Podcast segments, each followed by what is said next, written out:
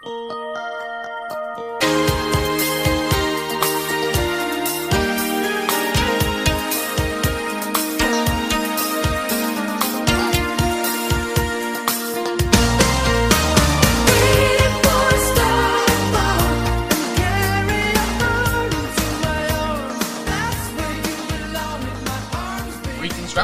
and welcome to another edition of Let Me Tell You Something as myself, Lorcan Mullen, and my co-host Simon Cross. continue our journey to watch every match that we can find that Dave Meltzer, that old wrestling internet know-it-all, has given five stars or higher. And we're continuing on with our G1 Climax journey, and we're watching the third match of the 2018 G1 Climax to gain five stars from Mr. Meltzer, and it's a returning face from the previous match, and a returning face from many other matches, and Simon's wet dreams. Oh, Simon, what are we talking about? Uh, we're talking about Hirooki Goto, and he's taking on my, my new babe, my new bae, to quote uh, the kids these days, uh, Tomohiro Ishii, the Stone Pitbull. So, well, our first introduction to Tomohiro Ishii to this list was his 2013 G1 Climax match against Katsuyori Shibata, the first non-G1 final to get a five-star match from Dave Meltzer. And for some people, one of their favourite matches of all time, we said in that episode, I think Jim Smallman of Progress Wrestling and now NXT UK has said it's his second favourite match ever behind only another match we've done, CM Punk versus John Cena. And I think there are echoes of that match throughout this one because Hirooki Goto was Hiroko Goto Hirooki Goto was, Easy for you to say. was a childhood friend and up to relatively recently tag team partner of Mr. Shibata. And so this is almost like a not not a revenge match for him, but that is the one that has the most echoes. But this really pushes that match even further. It's a longer match. Um, but I'll just get come right out and say I bloody love this match. It is incredible. I, as um, listeners will know if they've gone through the whole series, uh, have a predilection towards uh, big men hitting each other really hard. That's why I liked uh, when Kenta Kobashi took on Dr. Death Steve Williams. That's why I got such a soft spot for the Can-Am Express uh, and their tag team effort. That's why Jumbo, especially. Um, I just, I just, uh, there's something about a really good big man. And I, yet- I get a bit Vince McMahon. I like it. And yet you're drooling at the sight of a man who's at best five foot five on a good day. Yeah, but look how wide he is. Look how thick he is. Thick with two C's. I think there's more than two C's going on there. Wow. and I think in the last couple of years, I know at the last G1 Climax, Ishii was rated like the MVP for most people of that tournament. Like the one that was getting, I think he had like the best, whatever it means, star ratings average for that match. oh Christ. I mean, I know we're doing a sit based off. Yeah, I was about to say, so you I'm can't, Aware, we can't really criticize others for that. I'm aware of the delicious ir- irony, but it's like how footballers, uh, I talk like football pundits are now talking about XG, like expected goals, and just you see the old school pundits just like, what is this? I, I, I'm a bit the same. Like So the game is out. school. I've been out moneyballed by all these like newfangled stats, basically. Well, um, there's nothing outrageously over the top insofar as uh, wild, crazy moves. This is just a beatdown. A buy beatdown. No, that's oh no, sorry. What on earth? what are you, Triple H at King of the Ring '98? No, um, Jesus, I can't recover from that. You- Uh, you what- get what that's reference to? uh, No, I don't. So Chyna was on the Spanish announce table whilst uh, Triple H was commentating on the uh, King of the Ring final match. Ah, right. This works because it's thematically linked. It was tournaments, and um, and he's and because Chyna can speak Spanish, or she could speak Spanish, Ah, okay. and they said, "Are you bilingual, Triple H?" And Triple H, trying to be all you know X-rated, says, "I'm by a lot of things, JR, but lingual's not one of them." Then there was just a pause, and he went, "Did I just say that?" oh, brilliant. what a tip. it sounded good in my head. On paper, it was a good idea. If you'd have given me 20 minutes in the ring, I would have made it work. Oh, God. People that don't need uh, 20 minutes, um, but the Uh, Tomohiro Ishii. Wait, okay. Because that's what I was going to say. I think he works in the G1 Climax. Because I was saying, when, when we were talking about how we had seven G1 Climax matches, you just went, yes, 30 minute time limits all around. Yes. And so, because they're having to work within that confines, and also because you know they've got to pace themselves. Well, you'd think they would have to pace themselves. um, yeah, Tomohiro Ishii's like sort of an anomaly when it comes to pacing. He, he and he, he doesn't. He just hits you hard. He's like Charlie Sheen. He has one gear. Go. yeah, he has no interest in even doing headlock takedown exchanges, particularly. Yeah. He will elbow you. He will expect you to elbow him. He will chop you. He will expect you to chop him. You can kick him and all those sort of things. He's not going to sell shit for you unless you hurt him. The the potential jumping the shark moment in this though. Do you think they indulge themselves too much on the trading of forearm exchanges? Do you reckon they go too long? Uh, it does. There is always that risk. It's, it is just that sense of it is Ishii's raison d'etre to elbow and forearm people. Yeah. Um, I, I definitely think that you can make that case. If someone said there was too much of this, I can get it because, like I said, the Shibata match was over in about thirteen minutes, Yeah. and I think this one feels like it goes about twenty. I might be wrong. I mean, I don't have the bell to bell time down, but it, it definitely is like a very short, comparatively, for ones that usually go into like the ninth inning.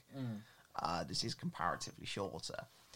I, I, I just got to say because the two of them are like Goto's sort of Ishii's equal, not quite, Yeah. but that's what's really great about it is because he's most of the time, and why he works as like a, a sleeper in the G1 is because he takes people into his deep waters. Yeah. And makes them swim. Goto's got armbands. Yeah. Goto's got his like flotation device. He's ready. Yeah. He, can do it. I think it's also a case that Ishii can believably beat anyone and it doesn't hurt I, the other guy's rep, but he can also believably lose to someone and it doesn't hurt Ishii's rep necessarily. Yeah.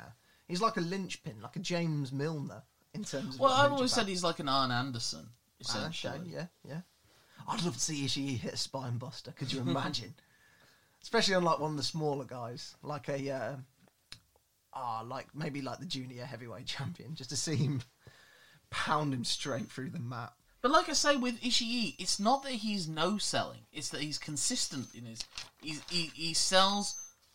He makes his selling mean something. Yeah, You know what I mean? Like, he, like he might receive some nasty chops and forearms and everything, and then he won't sell. But then when he knocks that person down, that's when he sells. Like he doesn't want to display weakness. Like I was saying, it was it's really quite reminiscent of your least favorite match in this series, the UWF shoot style match, where the second someone actually does sell, there's sig- significance. There's blood in the water. yeah.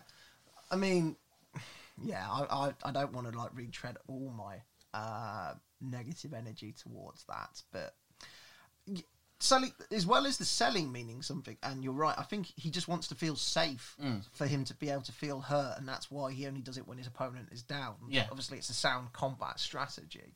What I like as well is when he's like firing up, so to speak, and Goto's just wailing on him with fire, um, forearms.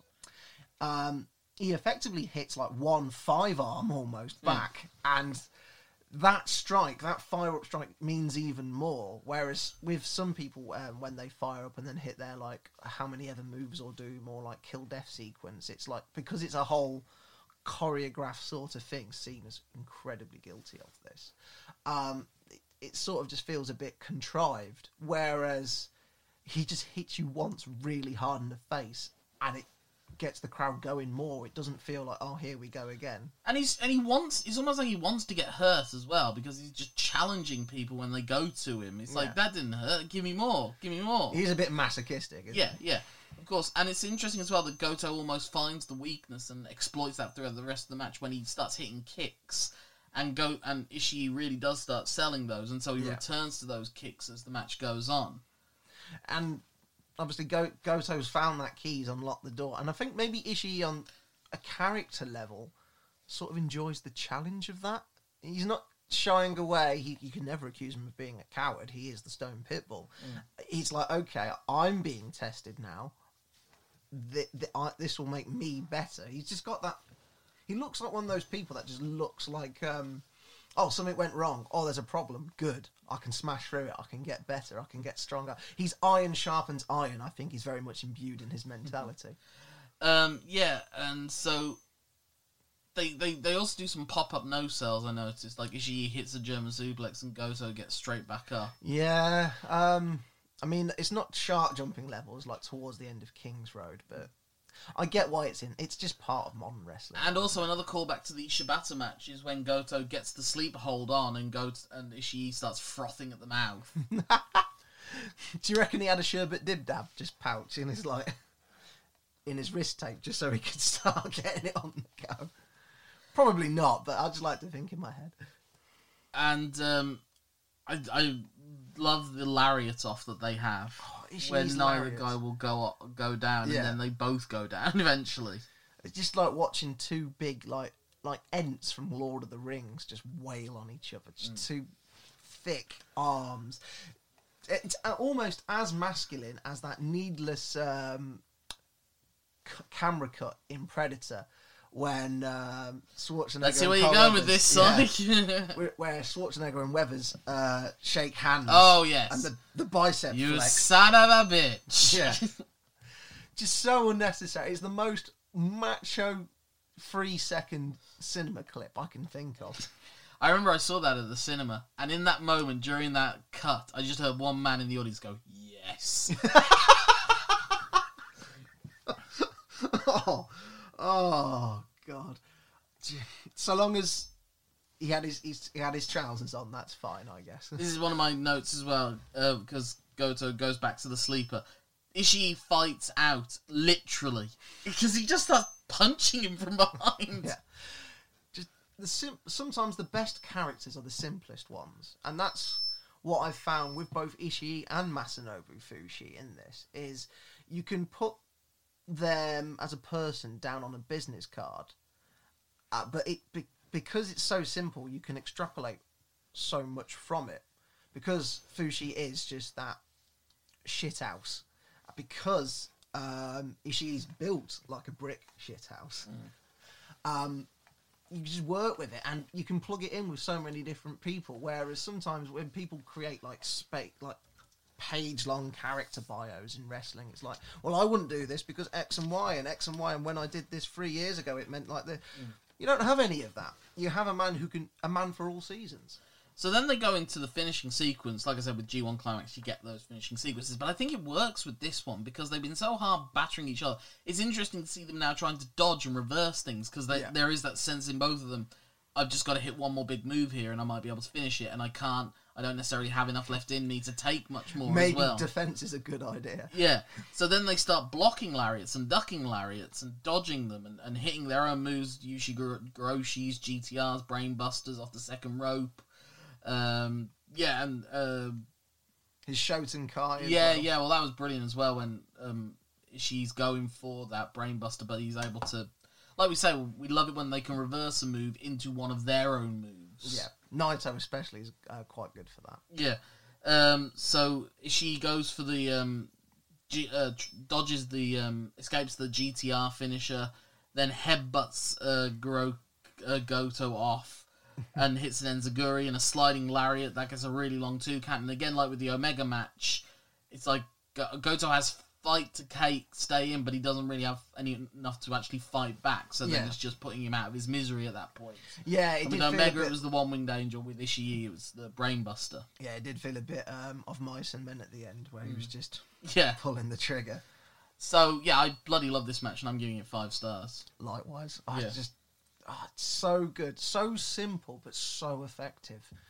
And I, I just want to make it clear: I'm not saying simple in terms of like anything disparaging. Far from it. I'm just saying it in terms of the sense of you can have these easily done things, these simplistic things, and it can just be so beautiful. You don't need all these like contrived uh, reverse ranas and you know. uh, I mean, there are those things, but they're not like ridiculously intricate. Neither of them, neither of these guys. Well, maybe Goto can, but he doesn't. Goto sort of adapts to the person he's wrestling, I suppose. Yeah. Like you say, maybe it's because he doesn't necessarily have much of a personality himself outside of it. I don't know. I don't know. We we've got limited uh, experience of him as a wrestler. Um, I think this is the last Goto match we cover as well. Oh, it's a shame because there's. Uh, I don't want to sound really patronising, but there is potential there, and I know he's played the role. Well, he's in his forties now. He's in his early forties, Yeah. and he's training in the LA dojo with um, Shibata. But he did have a really good G one in 2019 and looked like he was he was in the running right up to the end. Okay. And he did recently challenge JY for the Intercontinental title, so it's not impossible that there is a future G1 climax. Because I could see Goto actually being the first one to win a G1 climax, but believably lose defending it in the oh, build up to Oh, lose the Wrestle Kingdom. briefcase. Yeah. Oh, that'd be a great nearly man part of his character as well. And and then maybe he's got to like fight to even be on the card.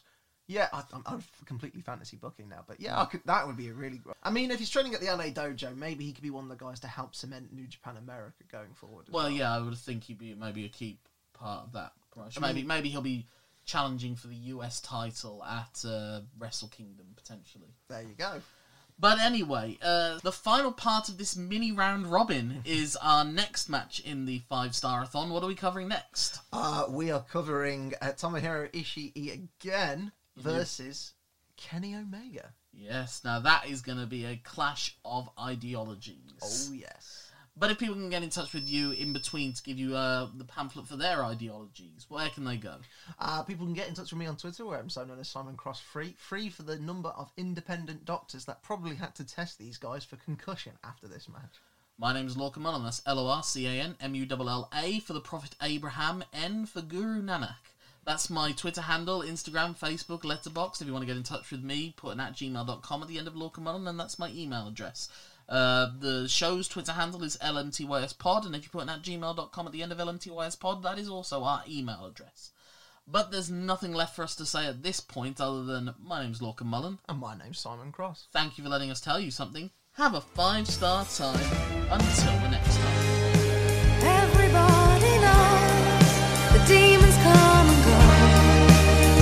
bright